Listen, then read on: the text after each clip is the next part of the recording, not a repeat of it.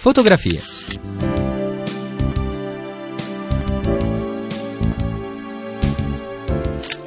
Fotografie. Sguardi attenti sul nostro tempo.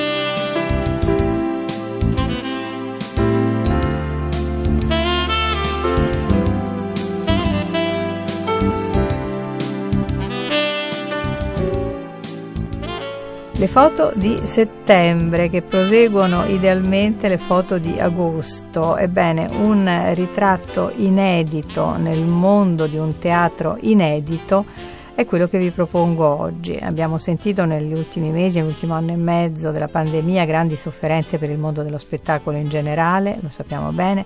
Ebbene, una sofferenza nella sofferenza è quella del cosiddetto teatro di figura Bene, nel nostro album virtuale c'è il coloratissimo ritratto di una donna straordinaria, protagonista appunto del teatro cosiddetto di figura, Giuseppina Volpicelli. Sentite chi è? Io la incontravo nel marzo 2012 per Storie, la rubrica Storie di pagine e fogli.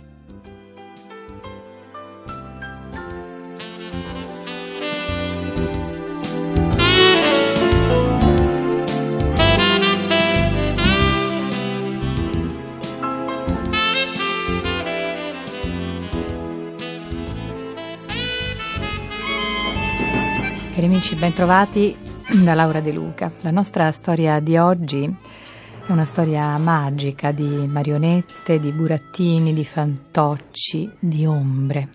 Ho il grande piacere di presentarvi Giuseppina Volpicelli.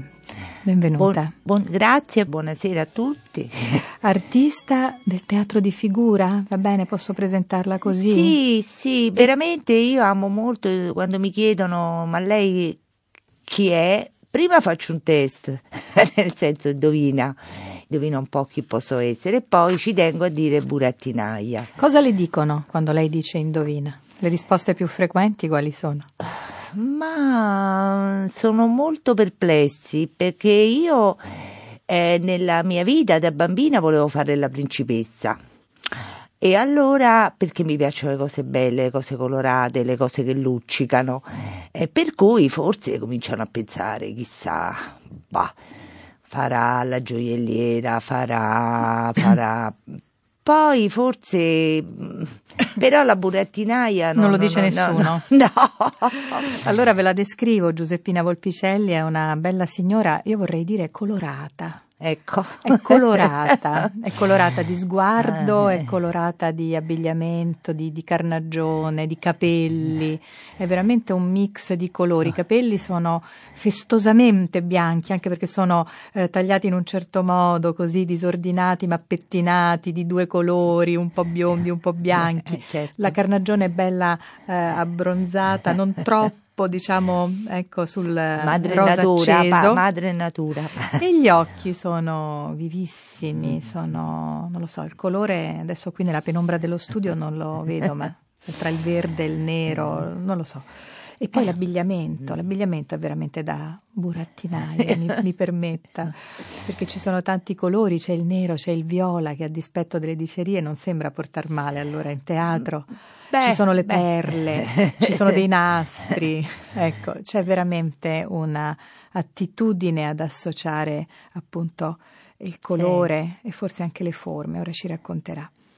Che Beh, cos'è però, mi scusi, per no, prima no. cosa, per chi non non fosse avvezzo a questo mondo, che cos'è il teatro di figura? Che cos'è il teatro dei il burattini? Il teatro di figura è una definizione che si è data poi negli anni 70, perché prima si diceva il teatro dei burattini, il teatro delle marionette, poi in Italia il teatro delle ombre non era molto conosciuto perché è, più orientale, e poi il teatro dei pupi, i pupi siciliani. Questo al fa... contrario è molto italiano, è molto Molti dei pupi sono solo italiani, ecco. diciamo, no? Mm, ci sono anche, però insomma anche in Francia, ci sono anche, non so, in eh, Tunisia, però i pupi siciliani, eh, eh, sono... che poi non sono siciliani solo, perché sono siciliani, eh, sono pugliesi, e sono napoletani splendidi, quindi diciamo del sud. Ecco. Del sud Italia.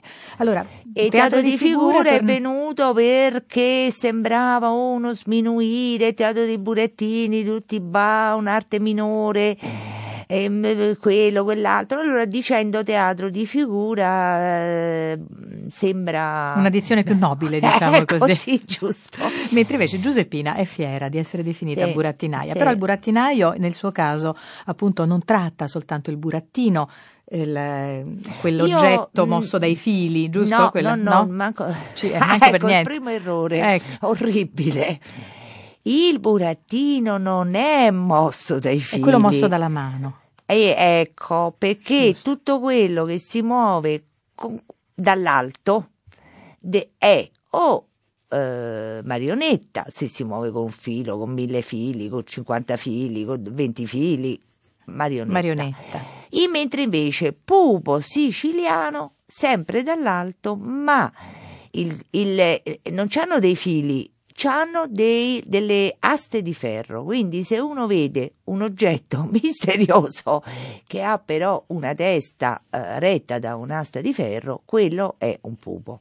Mentre invece la Mario, le- Il burattino è quello- tutto quello che si muove con le con mani, si può muovere nelle dita di una mano, con le tre dita, come può essere Pulcinella del Pincio, allora è un burattino a stella. In generale si parla però di teatro di figura per tutte queste, Tutto, tutto, per tutte queste cose, includendo anche le ombre, Eh, la lunghissima ombre. tradizione dalla, dalla, Eh, dalla beh, Cina, soprattutto dall'Oriente. no? dall'Oriente, sì, Ecco. dall'Oriente. Noi, da noi arrivarono nel Settecento e diventarono molto famose in Francia. Da noi sono nere, mentre invece in Oriente sono colorate, sono, sì, in tanti modi perché i colori hanno un significato religioso. Giuseppina Volpicelli è erede di Mm. un immenso patrimonio appunto di marionette, burattini, pupi, sì. fantocci. Sì. E questo immenso patrimonio è da qualche anno in cerca, tramite Giuseppina, di una casa pubblica, di, una, eh, di un museo, eh, perché una casa privata già la possiedono, no? sono Sì. stati raccolti dalla passione, dall'amore della mamma di Giuseppina, Maria Signorelli. Vuole raccontarci così per grandi Ma cenni questa storia chi era grandi- sua mamma? Ma mia mamma è stata una donna che ha, si è sempre occupato di teatro, è stata una grandissima burattinaia, mm, ma a livello proprio d'arte, insomma, ma non solo questo, perché prima era scenografa e costumista, ha fatto per esempio i costumi per la prima opera di Menotti, Amelia al ballo, ha fatto le scene per la Scala, per l'Arena di Verona, per, per il Teatro Costanzi, oggi Teatro dell'Opera di Roma, per, per tante tante cose. E lei è arrivata ai burattini, io dico per me, perché lei si sposò con un famoso pedagogista, allora non era famoso, era giovane, eh, Luigi Volpicelli, e i due ebbero me. Ma siccome era tempo di guerra, per me non c'era niente. Mia mamma, che invece era stata abituata, anche perché mia, era stata abituata ad andare a teatro, ad avere artisti a casa. Insomma, per farla breve, in questa casa dei miei nonni eh, era un salotto letterario e tutti i mercoledì arrivavano scrittori, poeti, de- pittori, musicisti, ma di tutto il mondo, da- dai russi, eh, dai francesi, degli italiani, eccetera, eccetera. Quindi mia madre veniva da questo ambiente e, e io invece non avevo niente in tempo di guerra. Sì, venivano degli amici meravigliosi, però non si poteva vedere nulla. Quindi lei con papà pensarono di fare un teatro di burattini per me, una cosa casalinga. E così cominciarono e questa cosa ebbe subito un grande successo. Anche e perché allora- si è estesa, immagino, anche ad altri amici di famiglia, non rimase amici, soltanto... cose. E poi mia madre pensò, dice però, dopo un anno o due di questa cosa casereccia, andò da Sharov che era stato allievo di Stanislavski, era un russo e aveva aperto una famosa accademia a Roma, quella che poi oggi, non quella, Certo. un'altra, come l'Accademia Silvio D'Amico dove vanno Sì. tutti per imparare. Insomma, per farla breve, lei chiese a Sharov se potevano questi ragazzi venire da lei e fare esperienza sul campo, anche perché eh, lei non è che muovesse Lei faceva i burattini, poi c'era il regista che dirigeva, poi c'era il coreografo che fa- pensava alle musiche e ai movimenti, e poi c'erano gli attori che recitavano, poi c'era lo scenografo, cioè era un team di lavoro come in un... Era una vera compagnia. E insomma. come deve essere. E quindi, e quindi poi questo teatro è andato per il mondo, eccetera. Ma la cosa che ha sconvolto la vita mia, dei miei fratelli e di mio padre è stato che negli anni 60, con la morte del famoso, famosissimo, che penso tutti anche gli ascoltatori eh, conoscono, se, se, non l'hanno visto non lo conoscono di Roma, di nome, eh, Vittorio Podrecca che morì, eh, lui morì e, tutti, c'erano due compagnie, una in America, una in, Fra, una in Svizzera, insomma, mia madre seppe che la roba che stava a Roma in un magazzino di Podrecca la vendevano così un altro po' a Porta Portese per avere i soldi per far tornare le compagnie. Per cui disse assolutamente no. Questo è un pezzo della nostra storia, della nostra cultura, non può essere disperso. E comprò tutto. E qui cominciò la nostra disgrazia, perché la nostra casa, che era molto grande, si cominciò a riempire di cose un giorno, alzando gli occhi, a quel tempo i tubi del gas erano, correvano lungo il soffitto, non erano sotto traccia come sono adesso. Eh, cominciarono questi tubi del gas in alto ad essere appesi dei pupi siciliani che ci guardavano così, mentre uno... E un così Rinaldo, è rimasta questa, questa casa, è vero, ancora Beh, oggi? proprio così no, ma molto. Molto insomma, e quindi questo e poi quello e poi quell'altro, insomma, sono 5.000 pezzi. 5.000 pezzi che convivono ancora oggi in questa casa dove lei... No, no, no, no, non convivono, non convivono perché non hanno mai convissuto in questa casa, cioè una gran parte sì, ma è impossibile. Eh, però noi abbiamo un grande garage che non è mai stato usato come garage. Quando io ero bambina era Beh, un insomma, piccolo teatro. Se non convivono, voglio dire, vivono... Beh, convivono, sì, non- no, molte cose convivono perché poi ci siamo abituati. Sono Mm. tutti, voglio dire, sotto la sua protezione, sono Ah, tutti sì, sotto il suo diciamo controllo così, ed è questo che Mm. con grande diciamo dispiacere lei oggi si trova Sì, a dover perché quello è gestire l'unico sogno di mia madre che non si è realizzato, perché lei aveva, questo patrimonio eh, co- eh, un- aveva creato questo patrimonio. Il suo fine era quello di regalarlo al comune di Roma perché facesse un grande museo dove tutti potessero andare e come dire, stupirsi, meravigliarsi di, di queste meraviglie. Pensate che io ho tra i pezzi il pulcinella che muoveva Gaetanaccio, quello delle stampe del Pinelli, cioè delle cose splendide, splendide, non per bambini, anche perché, sì, perché da un bambino, eh, eh, eh, perché un bambino uno non lo porta a una mostra normale a vedere, un bambino non può capire, non lo porti alla Galleria Borghese. no- quindi però insomma non c'è- lei non c'è preziosi. riuscita, io non ci sono riuscita. No, punto. no, non direi, non, ci- non direi Eh. non ci sono riuscita, direi che ci sta tentando ancora, ecco, Eh, scontrandosi con difficoltà, immagino, burocratiche, Ma immagino secondo me soprattutto di testa delle persone, Sì. perché, perché pensano che non sia una cosa di valore, pensano che non sia una cosa bella, che se è un quadro o una scultura allora vale, se è questa cosa non vale ed è una cosa sciocca perché persone che non, non hanno mai visto, non sanno, insomma, ecco. Sono a colloquio con Giuseppina Volpicelli, eh, burattinaia, Sì. eh, erede dell'immenso patrimonio di burattini, fantocci, marionette, ombre di Maria Signorelli. E oggi mh, attiva nell'impresa di eh, donare a questi personaggi una, Una sede casa. giusta, una sede pubblica dove non soltanto gli appassionati, ma anche chi attualmente non conosce le meraviglie del teatro di figura e questi oggetti preziosi provenienti da tutto il mondo possa invece eh, apprezzarne il valore, che consiste proprio nella abilità artigiana di chi li ha costruiti e anche nell'eredità proprio storica, nella testimonianza Certo, di, di certo. varie e svariate forme di teatro Certo. provenienti da tutto il mondo.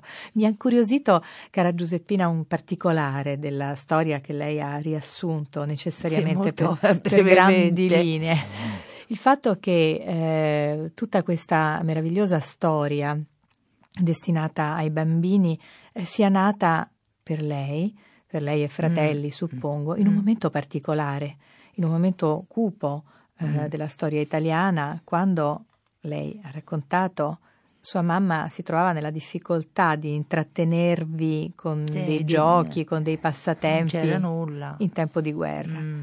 Mm. Un momento che potrebbe per grandi linee assomigliare all'attuale. O no? Ma non lo so, se lo... però certo questo è un momento difficile, però pieno di speranze. Io anche se ho un'età, mi metto proprio nella... Eh, io ci credo che riusciremo a cambiare, io ci credo che riusciremo ad avere dignità nella nostra vita, nel nostro lavoro. Eh, Del resto, come potrebbe un burattinaio non sì. crederci? È uno ma abituato alle favole. Ma non è no. questo, non è questo. Se veramente le persone fanno il proprio dovere, cercano di impegnarsi. E io sono, sono molto affascinata dai giovani, da questi fanulloni, eccetera, eccetera. Bamboccioni? Bamboccioni, eccetera, eccetera, perché trovo che è veramente un'ingiustizia che dei ragazzi meravigliosi, per esempio, 15 giorni fa ho conosciuto un pianista che è venuto in una casa per suonare così ma vi giuro, ma vi giuro, una cosa meravigliosa. Il Michelangeli a, a, a 28 anni, e cioè ho detto ma questo ragazzo è impossibile, non deve arrivare, per dire una cosa eh, sciocca. E poi io penso che la molla che, che ti fa muovere proprio la volontà, la, la cosa in cui tu credi io ho avuto una vita molto difficile. Alla fine, mia madre, con i suoi burattini, mi offerse un, un viaggio, eh, perché non viene a fare una tournée. Vabbè, io non è che li amassi i burattini, perché è un lavoro molto faticoso, poi è un lavoro povero. Ho detto io che sognavo di fare la principessa a trascinare le casse, a fare le cose, non è proprio però poi mi sono appassionata, ho detto ma sì, ma potremmo fare così, ma potremmo aprire un teatro a Roma, ma potrei dire agli amici, ma potrei fare questo, ma potrei fare quello. E l'ho fatto, e l'ho fatto mettendo, ci siamo, lo abbiamo fatto noi gruppo di persone 40 anni fa, mettendoci in gioco, perché quando ci siamo guardati nelle palle degli occhi e abbiamo detto ma questo teatro costa 40 milioni d'affitto.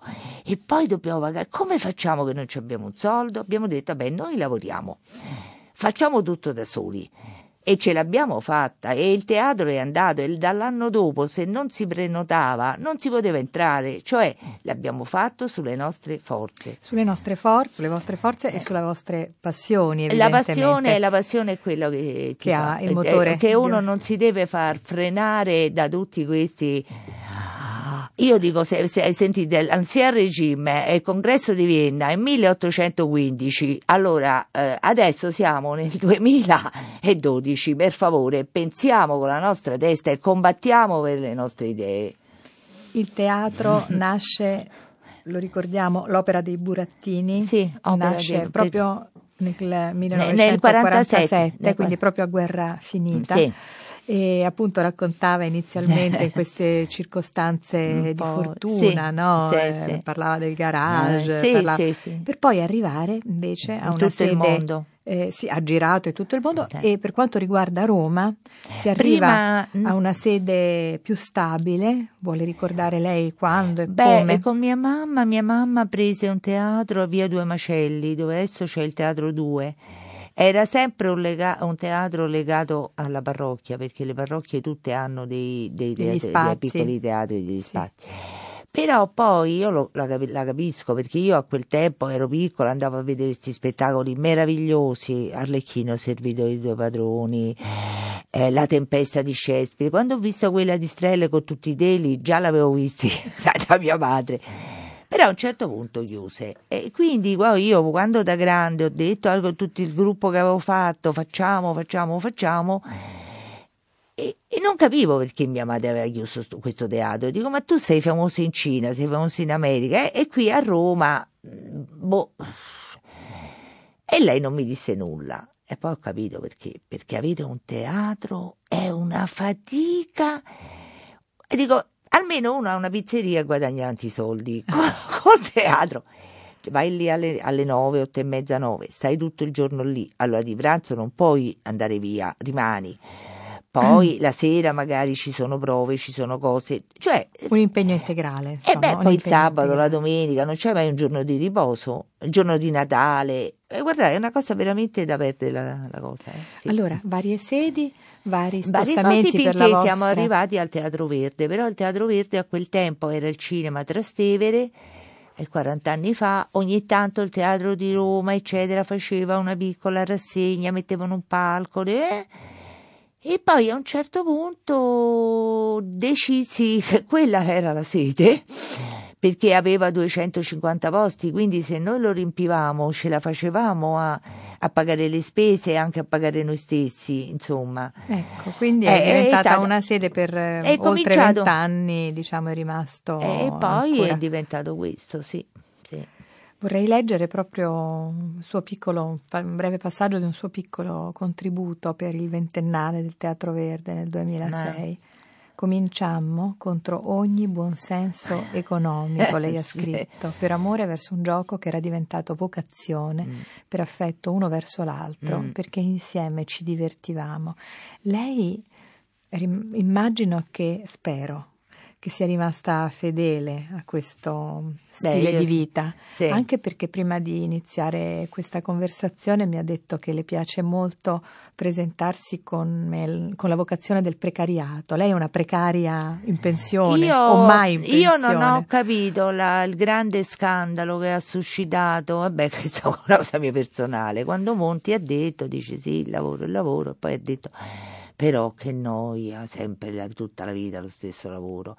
A me mi ha tanto colpito perché io sono burattinaia, ho aperto questo teatro che è riuscito, è, questo teatro è stato un successo, l'ho portato al successo, riuscivamo a pagarci, riuscivamo a fare bellissimi spettacoli, riuscivamo a fare tutto.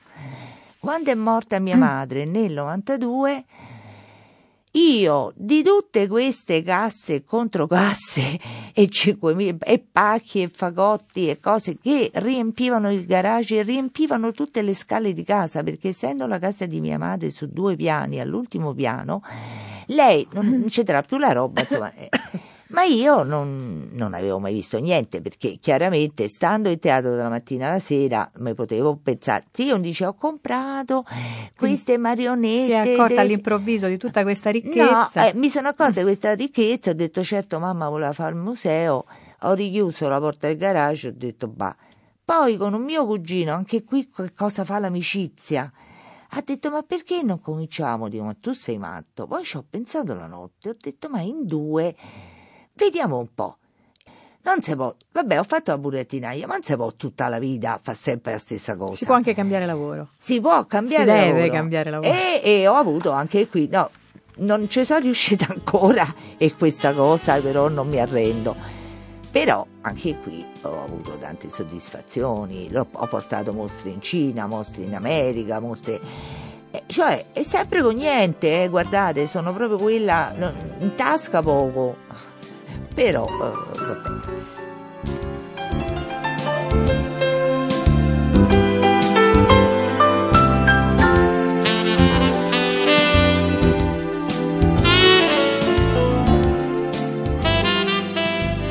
Successi invece ne ha avuti e come Giuseppina Volpicelli, la protagonista della nostra foto di oggi, dal marzo 2012, quando fu realizzata questa intervista, ha infatti eh, esportato i capolavori della collezione Signorelli in importanti musei e mostre. Cari amici, per oggi ci salutiamo qui. Fotografie torna in onda domenica prossima, sempre alle 12.35. A presto, ciao!